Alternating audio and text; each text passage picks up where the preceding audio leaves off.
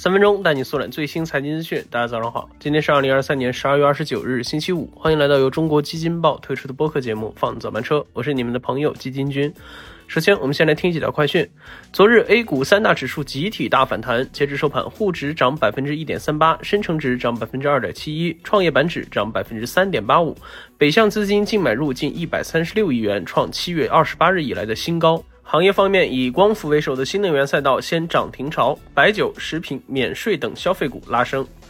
十二月二十七日晚间，京东集团宣布，一月一日起，京东采销等一线业务人员的年固定薪酬大幅上涨近百分之一百。二零二四年初，京东零售全员将平均加薪不低于百分之二十。专业人士表示，此番涨薪体现了京东的专业主义回归。供给侧体现是京东组织架构内的价值愿景呈现，同时为员工提供安心、健全、可持续的成长工作环境。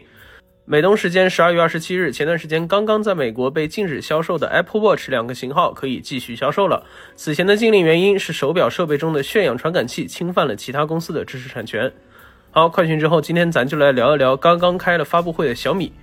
千呼万唤之下，小米的汽车技术发布会终于在昨天落下帷幕。小米人车家全生态的最后一环，小米汽车就要来了。下面咱就一起来听一下吧。值得注意的是，这次的发布会分成了两大板块。首先是汽车技术发布会，在上半场，雷军一口气发布了五大板块的核心技术：电驱、电池、大压铸、智能驾驶、智能座舱。这其中，两万七千二百转速的电机 V8S 刷新了全球电机转速天花板。与宁德时代合作研发的 CTB 电池包，也是全球第一个将电池和底盘一体化的电池包，节省了大量的驾驶室空间。全国唯一使用自研合金制造的小米超级大压铸，以小米自研 AI 为基础的智能驾驶系统，还有搭载了小米澎湃 OS 的小米智能座舱等等，让大家大饱眼福。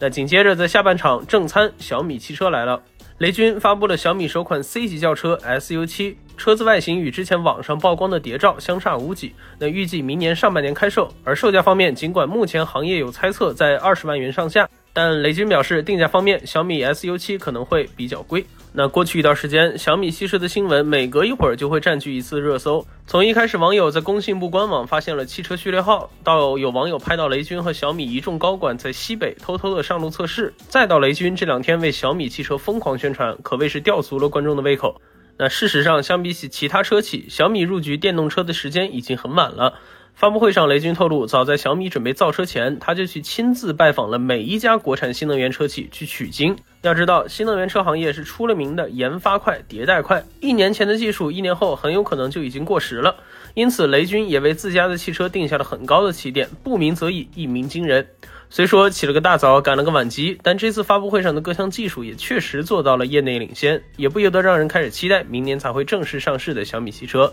那作为小米人车家全生态的最后最关键的一环，小米汽车的问世也正式标志着小米的业务生态完成了一个完美的闭环。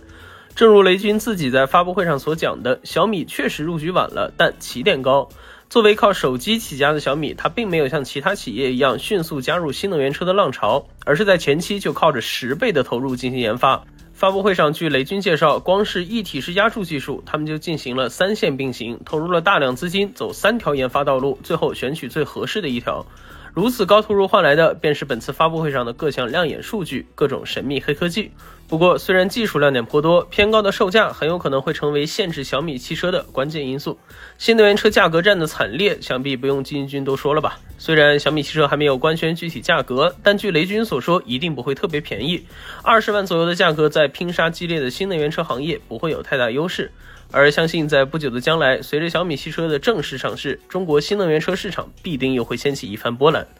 好，以上就是我们今天放早班车的全部内容，感谢您的收听，我们明天同一时间不见不散。